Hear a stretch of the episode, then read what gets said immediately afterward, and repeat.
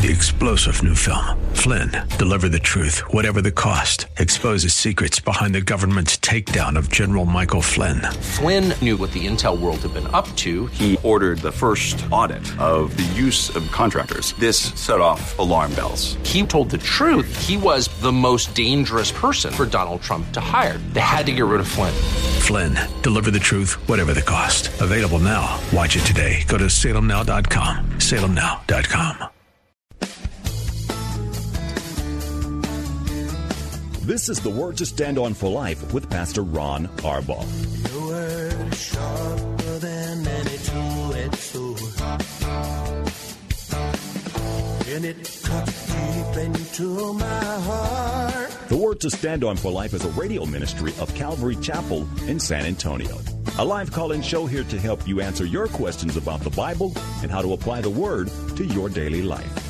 For more information on Calvary Chapel, visit our website, calvarysa.com. Get your Bible questions ready and call in now to 210 340 9585. It's The Word to Stand On for Life with Pastor Ron Arbaugh.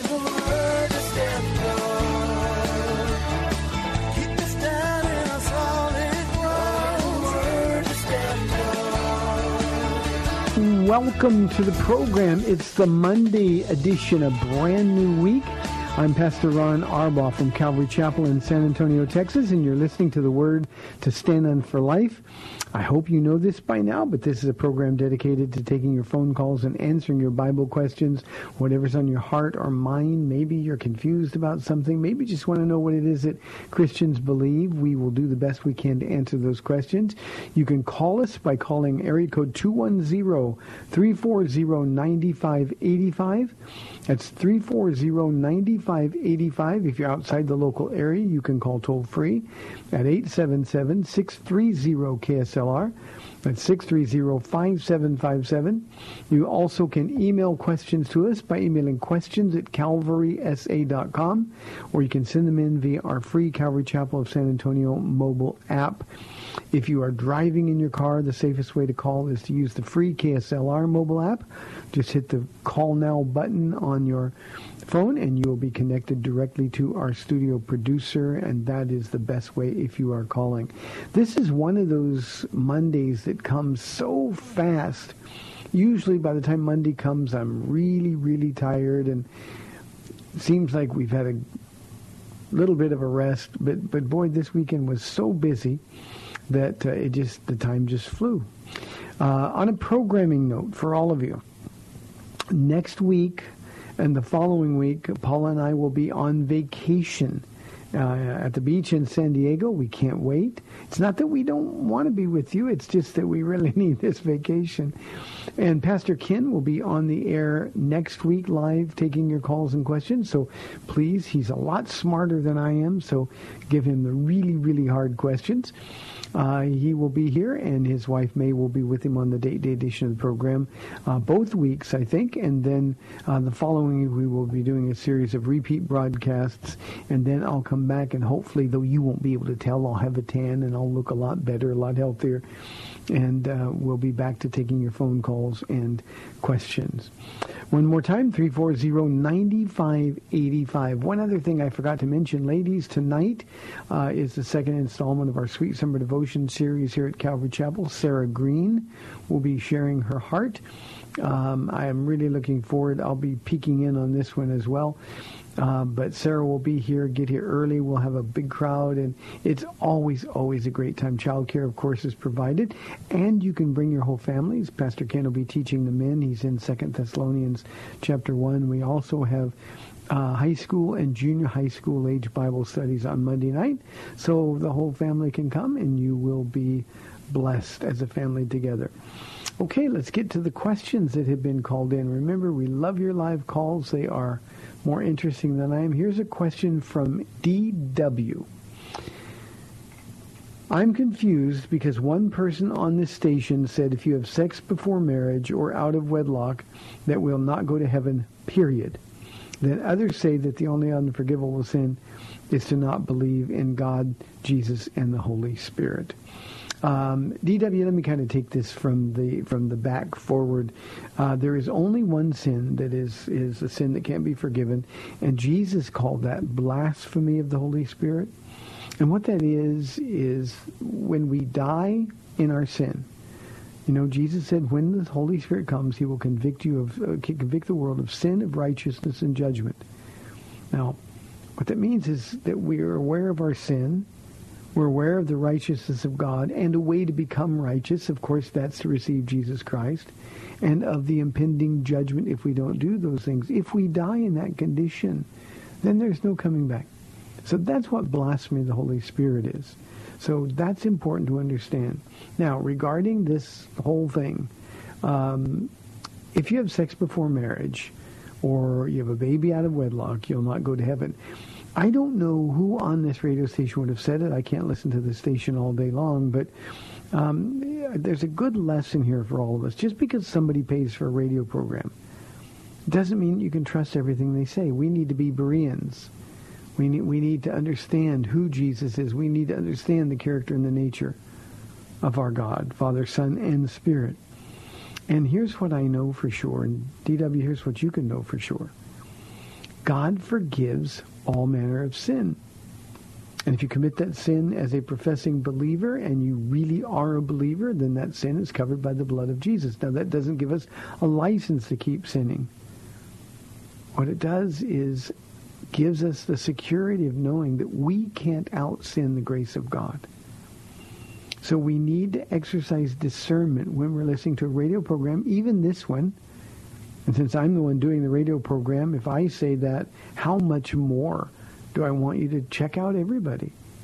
But the only way that we can check it out, and here's one of the problems that we've discovered, DW, on uh, in, in the six years or so that we've been doing this radio program people often call a voice on a radio and just take everything that he or she says as gospel truth. And we can't do that.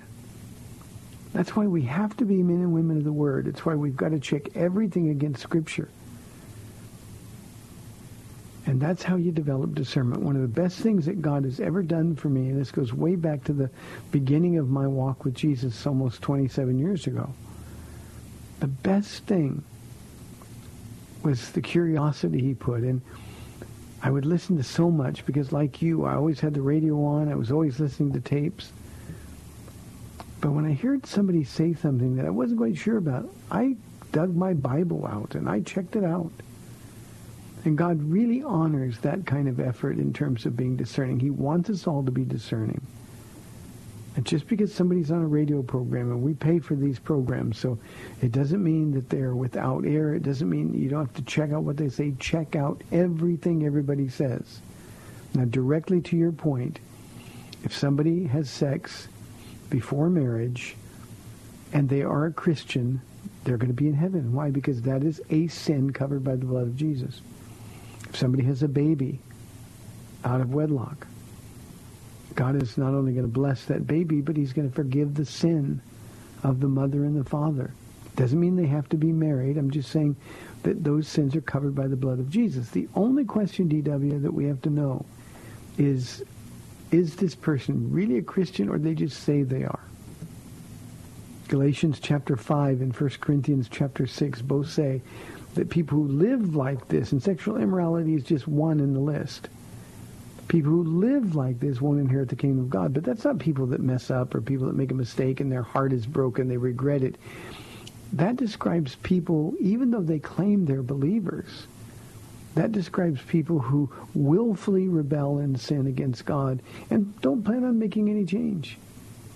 Just this weekend, I had somebody come to me in the services and say that they had a, a, friend of theirs, somebody they cared about, who was very active, promiscuous sexually.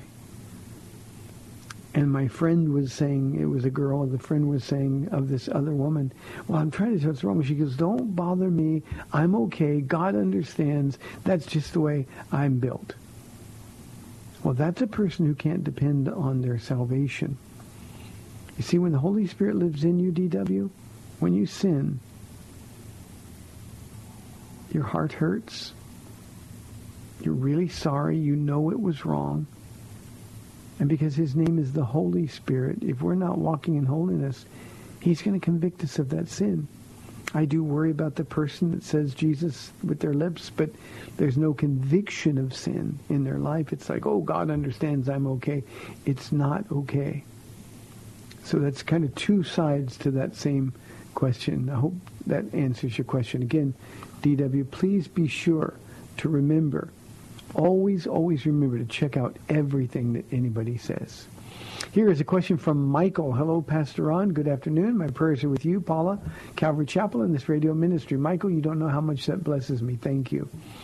Uh, in regards to Matthew chapter 22, verses 28 and 30, the Sadducees were testing Jesus about who would be the husband of the seven brothers.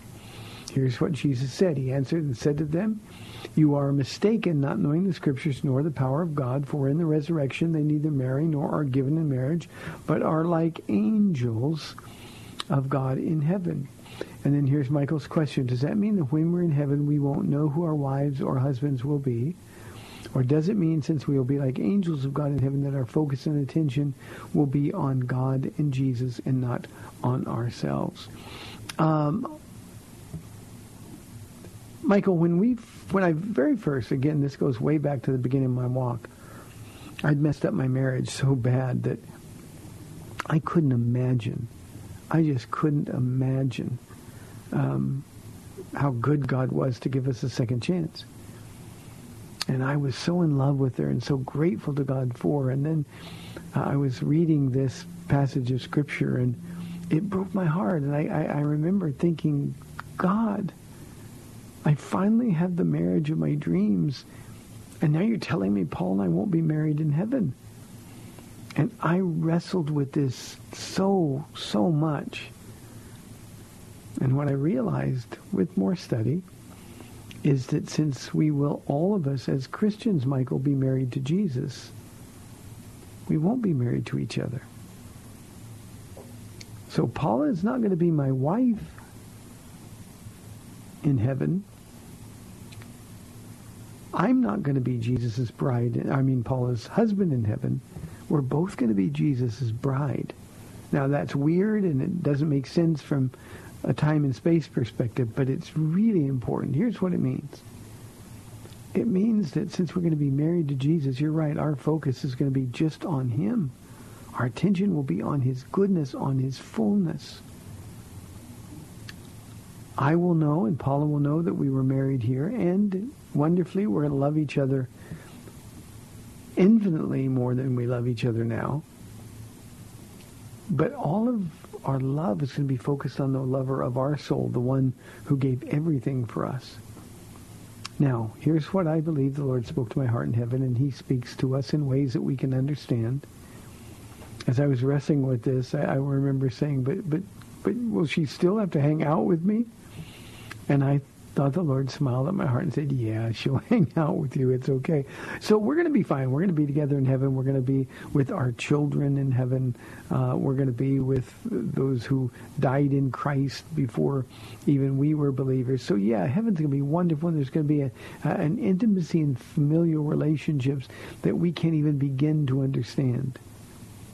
But we will be so grateful for that, Michael, that our focus will be on praising God for all that he's done, for all that he's given. And every day in heaven will be a new adventure. So it's good for me. It's probably tough luck for Paula, but she's going to have to hang out with me. But we'll both be married to Jesus. And yet our love for one another will be more perfect than we ever imagined. Just so that in case the question's coming up in people's minds, it won't be a, an eros love, a sexual love. It won't be that at all. It will just be the, the, the, the wondering of our souls together as we worship Jesus together. So, Michael, I hope that gives you some comfort. Three, four, zero. And you know what else, Michael? Not only will Paula remember that I'm her husband, but God will make sure she forgets all those ugly things that I did to her beforehand. So I hope that helps. Thank you very much. We'd love your phone calls, 340-9585. Here is a question from Philip. He says, why did Jesus not want the rich young ruler to keep his money? Well, Philip, the reason he didn't want the rich young ruler to keep his money is because that money was the most important thing in the in, in the world to him. Money, possessions, material wealth was more important than God was, more important even than his eternal salvation. So the reason the rich young ruler was told by Jesus to sell everything and give it to the poor and follow me is Jesus was telling him that's the way to obtain eternal life. You've got to give up everything in this world and follow me. That doesn't mean, Philip, that Jesus is against money. It just means that if money is a priority in your life that comes before him, then he's going to make sure you get rid of that too. Nothing can come before God. We can't serve two masters. We got to choose God or money. We who have confessed Jesus Christ as Lord, well, we're the ones who will be told that we have served faithfully. Well done, my good and faithful servant. Why? Because Jesus was more important than anything. Having said that, Philip, there's still a lot of people here, a lot of people in this world who put material comforts, material wealth before Jesus. The rich young ruler walked away from his encounter with Jesus sad. It's a very strong, continuous present tense word in Greek. It means he was really grieved at heart, but he kept walking away. And I always think of this when I think of the rich young ruler story. You know, this was a guy who had everything going for him. He was rich. He was young. He was, I'm sure, drop dead handsome. He was somebody who had uh, authority over others, the ruler, whatever he was a ruler of. Perhaps it was a synagogue ruler. We don't know. But he lived his life sad because he walked away from Jesus. Philip, my situation before I got saved was different. This guy came to Jesus. I didn't. I was a very successful businessman. I worked 100 plus hour weeks.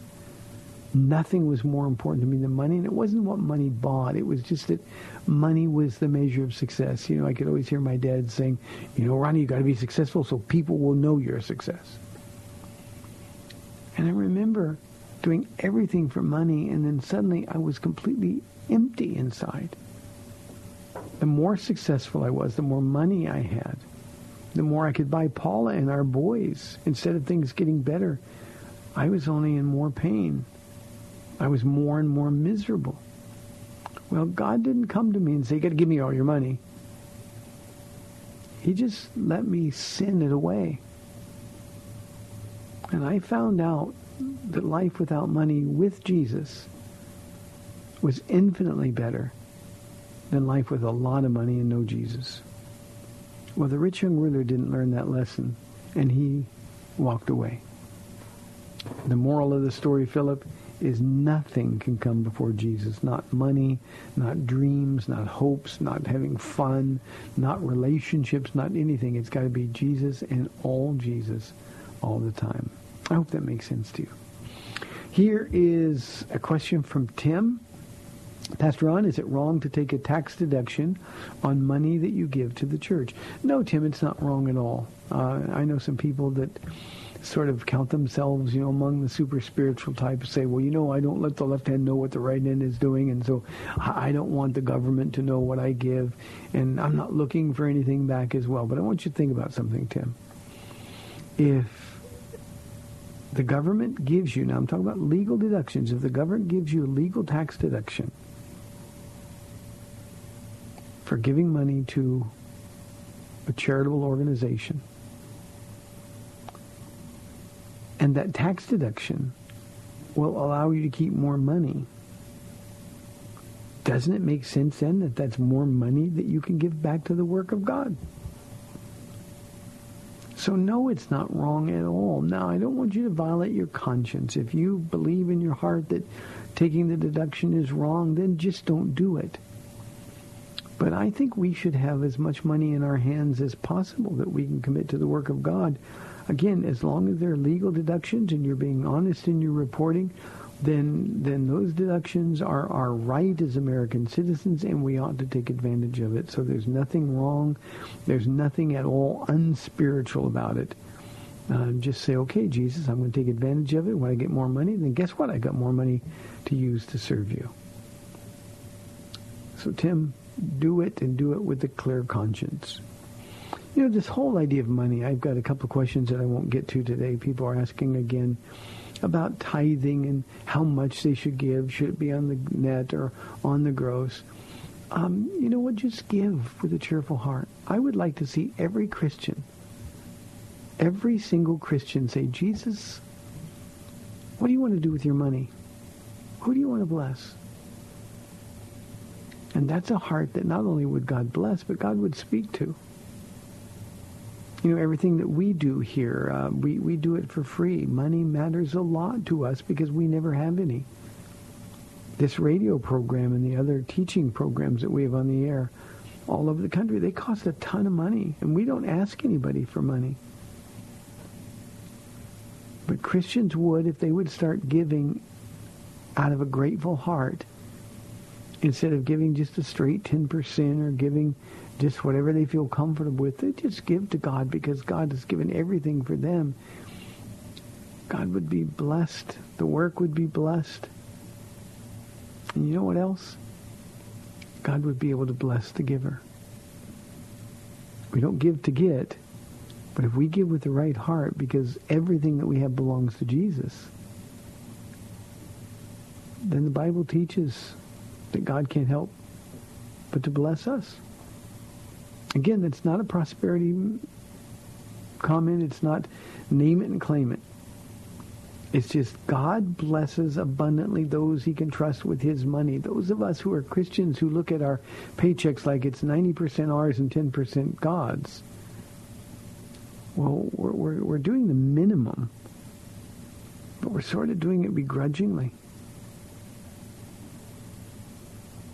And if we sow sparingly, we'll reap sparingly. Now, I'm aware when I say that, that we've got so much bad teaching in our church culture that that reeks of prosperity gospel, but to understand it honestly is to truly, truly be given the keys to freedom. The question a moment ago on the rich young ruler, money possessed him. The, the man or the woman who understands that everything they have comes from God and thus belongs to him. That's the man or the woman who, when they say, okay, Jesus, what about this money? It's yours. What do you want to do with it? That's somebody that God can trust. And I find that, that those are the people that God gives the gift of giving to and when God gives the gift of giving, he really gives the gift of giving. 340-9585. I don't think I have time. I've got three minutes. I don't have time for another question. Let me tell you a quick story. We had a man come, actually not even to our church, but one of my pastors was uh, speaking, filling in for a pastor here in town uh, who's uh, who lost his mother, and he just didn't feel like being in church. And so I sent one of my pastors over there to fill in for him. And a guy comes up to him and he says in the message, uh, after the message he came up to him, but in the message, uh, our pastor been talking about our free school and the, the, work that God is doing. And this goes back a lot, a lot of years now, probably um, 14 years ago now. Um, but but he says, you know, I was really blessed by your message on faith, and God has given me the gift of giving. Now, I've had people come to me in times past and say that they have the gift of giving. And, and you know, I start holding my hand out with a smile on my face. Okay. But in this case, this guy said, I have the gift of giving. So what do you need for your free school? What do you need for your church? And Pastor Barry was the, the man who was over there teaching, and he said, well, well, just like I said in the meeting, or in the, in the service, Pastor Ron won't let us tell us what our needs are. And the guy says, you don't understand. I love to give. I have the gift of giving. And when I give, it changes churches' budgets. Now, he wasn't being arrogant at all. And Pastor Barry looked at him and said, well, well, just pray for us. I still can't say anything. I can't tell you what our needs are. And the guy kind of walked away just a little bit frustrated. Pastor Barry, there was another service to prepare for, so Pastor Barry was praying and felt a tap on his knee, and this man's wife handed him a check. It was for $100,000. See, that's a man that God could bless. That's a man that understands that everything he owns belongs to the Lord. And you know what's the best thing about that? When I came at the end of three services into my office, we heard this big crashing noise on a table. We had these metal tables in our children's church. And our offering box for the children's church was just a, a, a, a bread box. And we hear this crashing noise, and it was a, a little boy in our church who got up that morning and said to his mother, I want to give all my money to the church. And he'd saved a lot of coins, all coins, but there were a lot of them. I know, 40, 50, 60 bucks. I, I don't even remember. But he just dumped all of his coins into that bread box. And the noise, it was amazing. So on that one day, we got $100,000 from a guy that we'll never see again. A guy, by the way, who has received unbelievable rewards. Our, our school wouldn't have survived. And we got a little bit of money from a kid who gave everything. And Jesus said, that's the one who gave the most because he gave it all. The guy who left here with the gift of giving still's got a lot of money. So I hope that makes sense. 340-9585. We've got 30 minutes left in the program. 340-9585. You're listening to the Word to Stand for Life. We'll be back in two minutes.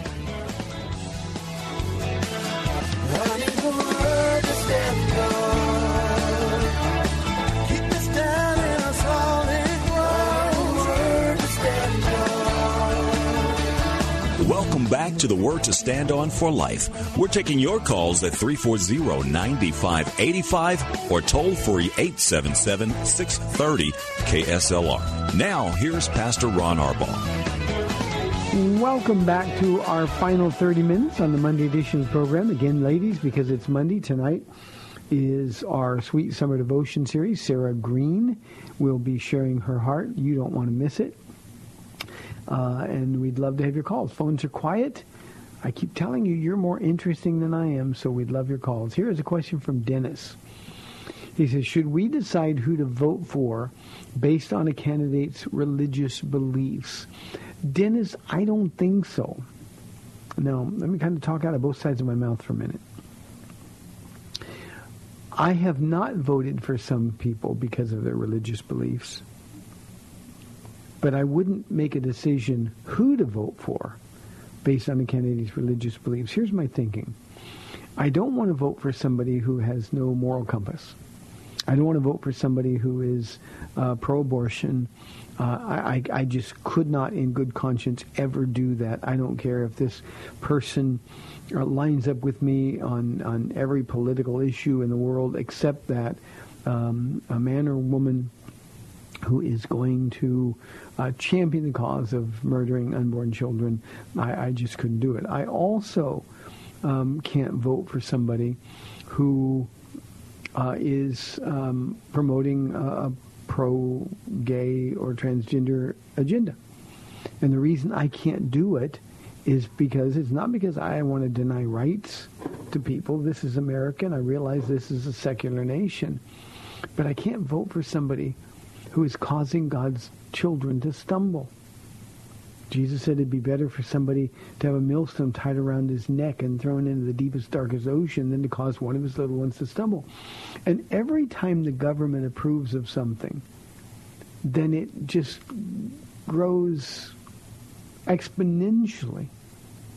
You know, 1973, nobody realized that at some point after Roe v. Wade was uh, made into law that there would be 65 million babies murdered.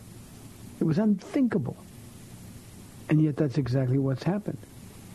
Uh, in June of 2015, when the Supreme Court said that homosexual marriage was acceptable,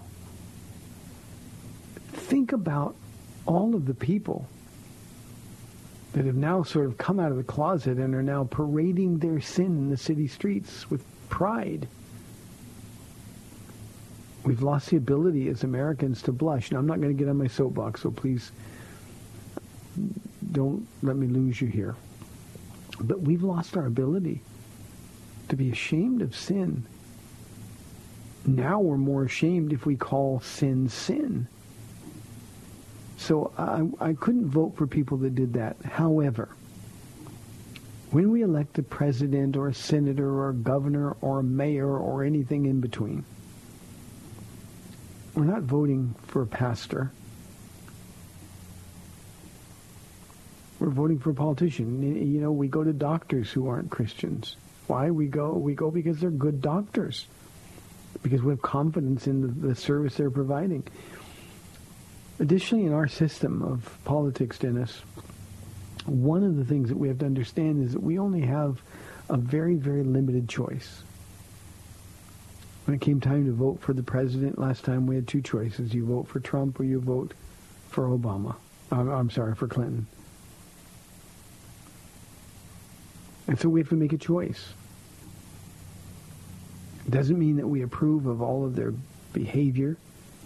It just means that we're going to vote for a candidate who best represents our issues. But their religious views have nothing to do with it. And by the way, I've said on this program many times, I hate religion.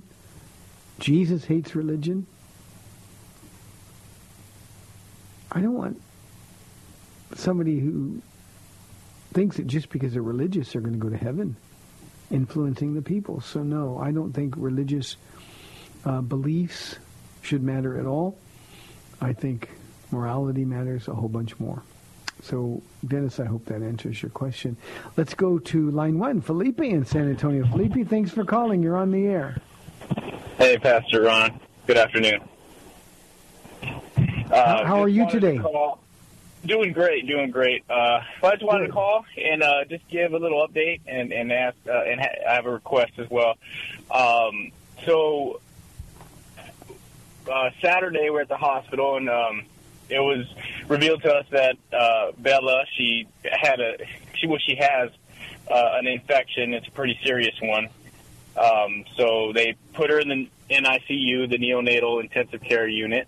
Um, so she's going to be there receiving antibiotic treatment for the next nine, eight, nine days.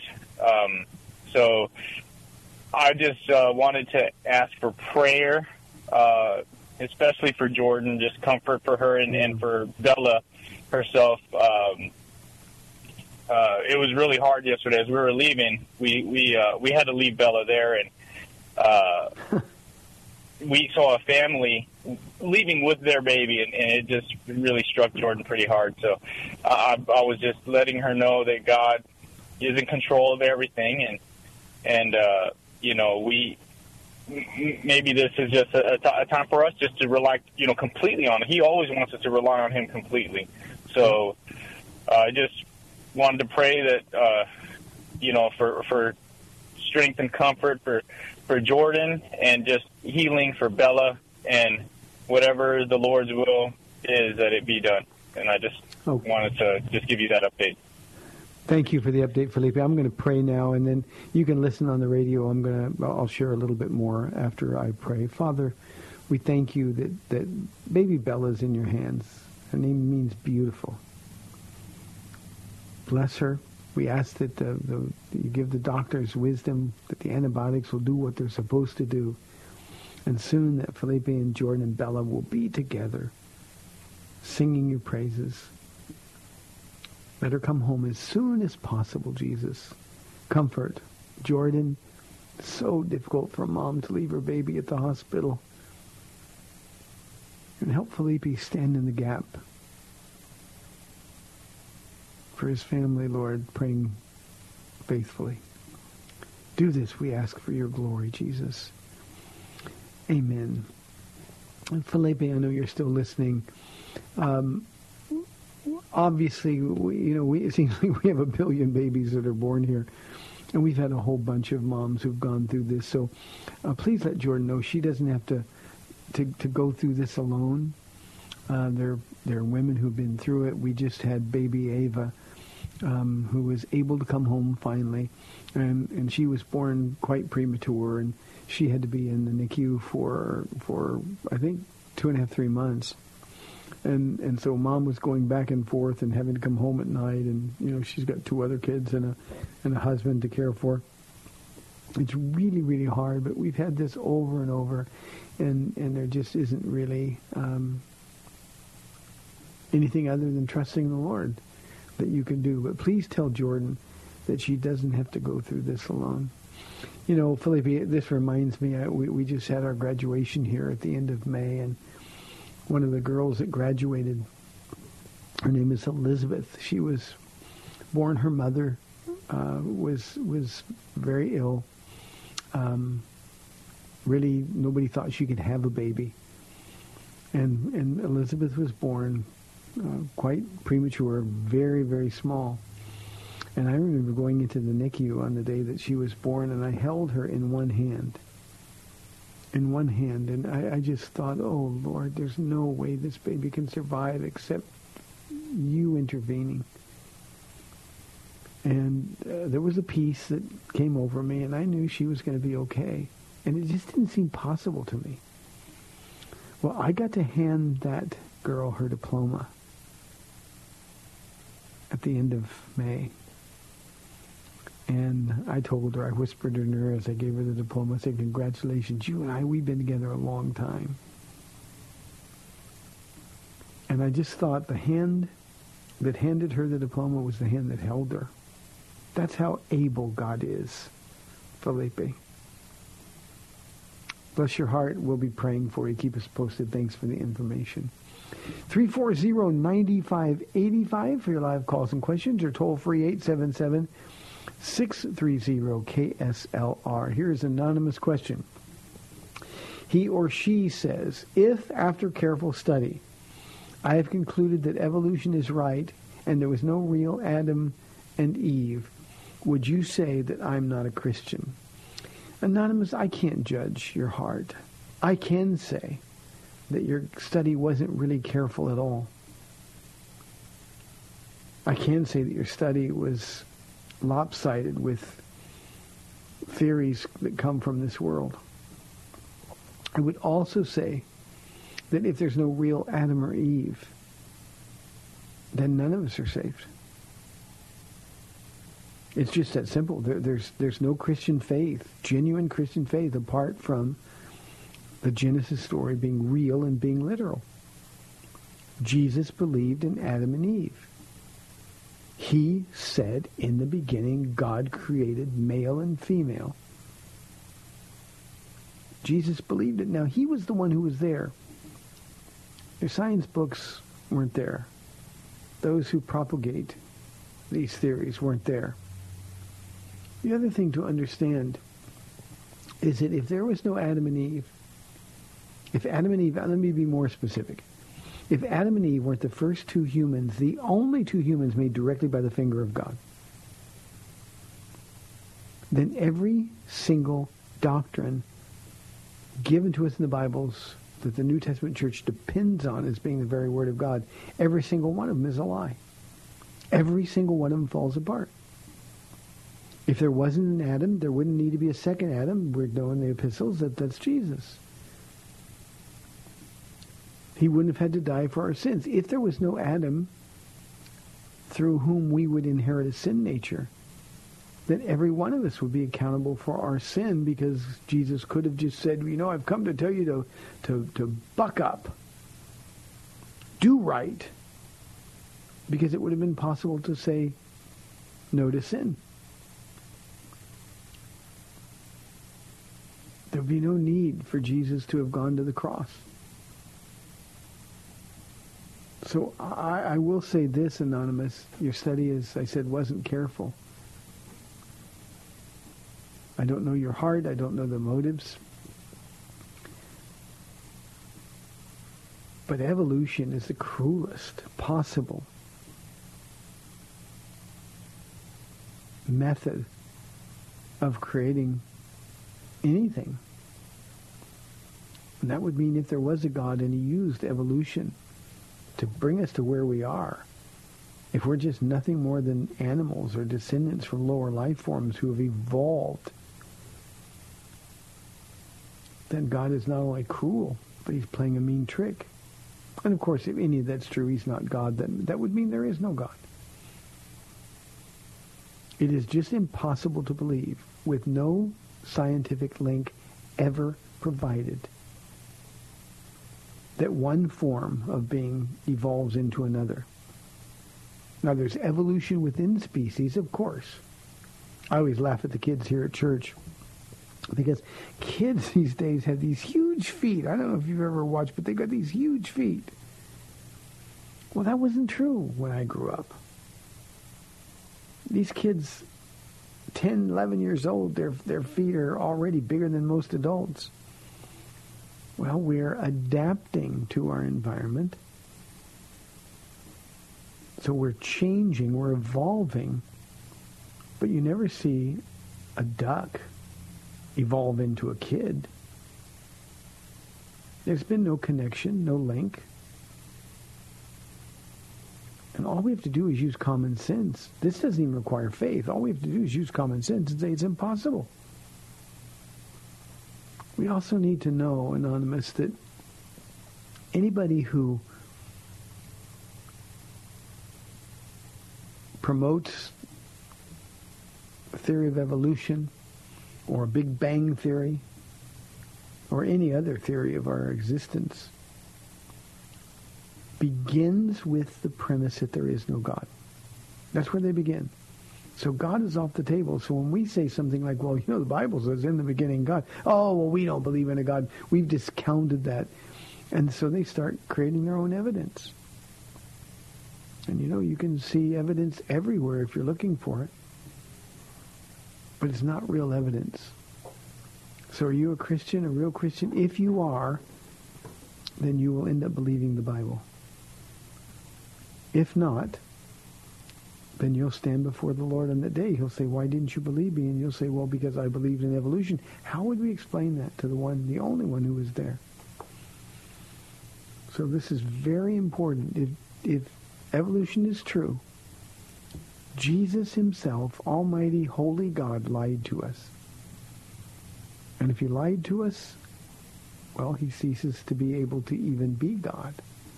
And we're lost in our sin. I'll be praying for you. Here's a question from Jennifer. She says, I always believed Mary was a virgin her entire life. Is that true? And how do you explain Jesus' brothers and sisters? Well, Jennifer, you believed it because you were raised Catholic. You believed it because that's what the Catholic Church teaches. Um, that has been their tradition, in spite of the clear evidence of Scripture that Jesus did, in fact, have brothers and sisters. So if you look in the Scriptures and see Jesus had brothers and their names are given, and he had sisters, that means Mary had to have sex with Joseph, or she was an adulterer. And you can't explain that away. And every time I've had a Catholic approach me on that, they say, well, well, well, the church teaches. I said, it doesn't matter what the church teaches. You've got to decide whether the Bible is your authority or whether the Catholic Church is your authority. And anybody that makes the Catholic Church their authority is really in for a long, difficult life because the Catholic Church has kept changing their mind over the centuries. I said on this program last week, we have a Pope now supposedly the vicar of God, when he speaks ex cathedra, speaking for God without error. And yet he's undoing much of what the Catholic Church has traditionally believed and taught for centuries. The, the, the logic just fails. So Jesus did have brothers and sisters. She had, Mary did other children. She did not have relations with him until Jesus was born. That's what the gospel says. That's pretty clear-cut evidence that after Jesus was born, they had normal sexual relationships. Let's go to the phone lines now. Shirt Scott in Schertz, Texas. Scott, thanks for calling. You're on the air. Hello, Pastor Ron. How are you today? Scott, I'm doing great. Thank you. All right. I just wanted to make a comment on the the person that called in about the evolution. Um, I was just studying. Uh, well, first off, nothing in the Bible has ever been disproven. Um, and over and over, we find how it confirms what we find in the science side of it. But just this last week, I was teaching a Bible study in Genesis, and um, one of the things I, I like to listen to, to, I've talked to you in the past, but I listen to different preachers on things. And Ray Stedman, I think it was a sermon that, that he was teaching on in that in that series back in like 1962, and he stated how. He thought that the it was figurative what when they talked about the snake um, eating the dust or the dirt. But it was in early 1970s when science determined that the way a snake tracks its prey is the scent is left in the dirt. It actually breathes, its tongue goes out and brings the dust in to get the scent of its prey. So what the Bible says there is absolutely true and it, and the science confirms what is said there, and we find that over and over and over again with everything. If you really um, study it and look into it, I just not only with the person that wrote in, but anybody else that may have, have heard that mm-hmm. comment. I just wanted to tell them. To, uh, and and the other thing is, is the second time today that I heard uh, Bereans. We need to be Bereans. We need to, to seek out the truth. Thank you, brother. Right. God bless. You're, you're welcome, Scott. Thank you for the comment. You know, uh, uh, Scott just brought a smile to my face mentioning Ray Stedman. Um, he's with Jesus now, but he's one of the really, really great ones. And uh, his stuff is now all available for free online. Um, so if you're looking for solid study materials, uh, great uh, old-fashioned preaching, and I don't mean fire and brimstone preaching, but just scholarly teaching. Ray Stedman was a great, great, great Bible teacher, and I recommend him very, very highly. The other thing, though, what we've got to understand about the, the, the, the serpent um, stories in, in Genesis. Um, Satan, we know his ego. We know his pride. We know that Lucifer was the most beautiful of, of all of God's creations as angelic beings. Um, as Satan, do you think he would have inhabited something that looks like the snake that we know today? The snake would have been upright the, the, the, idea that he was cursed and then would be forced to, to crawl on his belly in the dust, that was a curse. That wasn't the way the, the snake originally looked. You know, people say, well, you don't believe a snake spoke. No, but I believe that Satan in the snake did. Demons, we know, like to, to have a corporeal body. And so he would have inhabited the snake. The snake would have been beautiful. Knowing Satan, the snake would have been the most beautiful of all creatures. And so he comes up to Eve. He tempts her. And then what God does as a result of the curse, you have to read very carefully. As a result of the curse, he condemns him to a life on his belly, slithering around in the dust. That wasn't the way the serpent looked before the fall. That's what happens after the fall. And that's a result of a curse. So, Scott, thank you very, very much. Keep studying and keep holding on to your convictions. Catherine, she says, I don't understand sanctification correctly, and in parentheses, I think. Is this something that happens immediately uh, when we are saved, or does it take a time? Uh, Catherine, what happens immediately when we're saved is glorification and justification. Glorification is uh, the, the, the absolute security that we will stand before God absolutely glorified justification, the minute we ask Jesus for forgiveness of, of our sins, um, justification means we're, we're instantly just as if we'd never sinned. So we're completely without guilt at that moment. Sanctification is something completely different. Sanctification is the day-by-day process of being made more like Jesus. That's all sanctification is. It's growing in the knowledge of, of God. It's growing in the knowledge of his will. It's growing in terms of our knowledge of Scripture. It's growing in terms of our knowledge of, of who we are and our limitations. So sanctification is a lifelong process. It's why the Apostle Paul, Catherine, could say, uh, in my flesh is no good thing. Now, if the Apostle Paul can say that, how much more for you and for me? It's the reason he could say, what I want to do, I can't do. What I don't want to do, that's what I find myself doing. If Paul could be that honest, that's his sanctification process. Why is it difficult for us to understand? So sanctification doesn't happen immediately. It's not like we're going to get saved and live perfectly. We've still got flesh. Remember when the Israelites were delivered out of Egypt. I say when I teach the passages in the Exodus that you can take the man out of Egypt, but you can't take Egypt out of the man. Egypt being a type of the world. Well, in the same way, when you get saved, you meet Jesus, you ask for forgiveness, and you're, you're justified, and your, your glorification is already assured. But the problem is we still have all of these old bad habits and this old stinky crummy flesh. And if that's the case, well, Jesus then, by the power of the Holy Spirit, working especially through his word, Jesus makes us more and more like him every day. That's why it's so important to, one, be in the word. Why it's so important, secondly, to be with Jesus, to spend time with him, invest in the relationship. You know, nobody gets to know somebody by just shaking hands.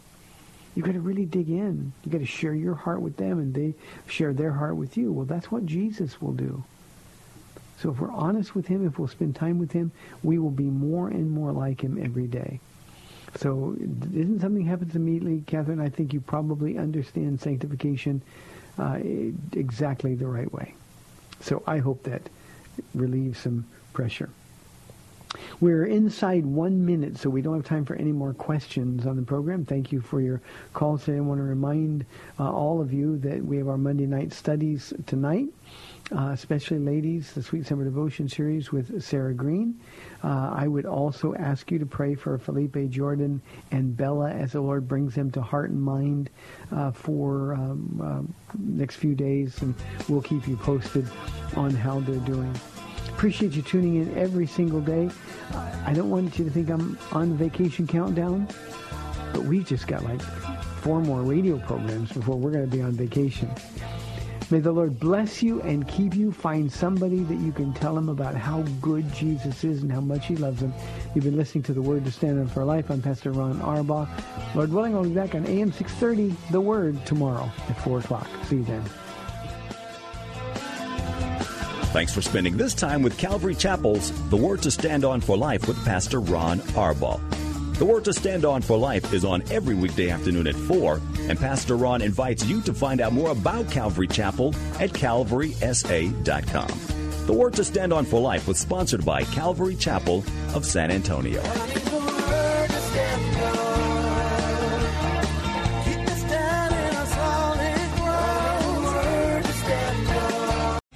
Three star general Michael J. Flynn, head of the Pentagon Intelligence Agency, knew all the government's dirty secrets. He was one of the most respected generals in the military. Flynn knew what the intel world had been up to. He understood its funding. He ordered the first audit of the use of contractors. This set off alarm bells.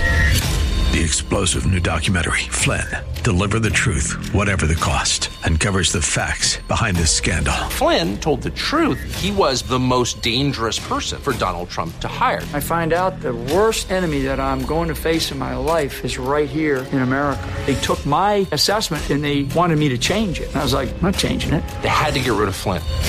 With in depth interviews, archival footage, and never before seen personal records of the man behind the headlines. I just felt like I was drowning. Flynn, deliver the truth, whatever the cost. Available now. Watch it today. Go to salemnow.com. Salemnow.com.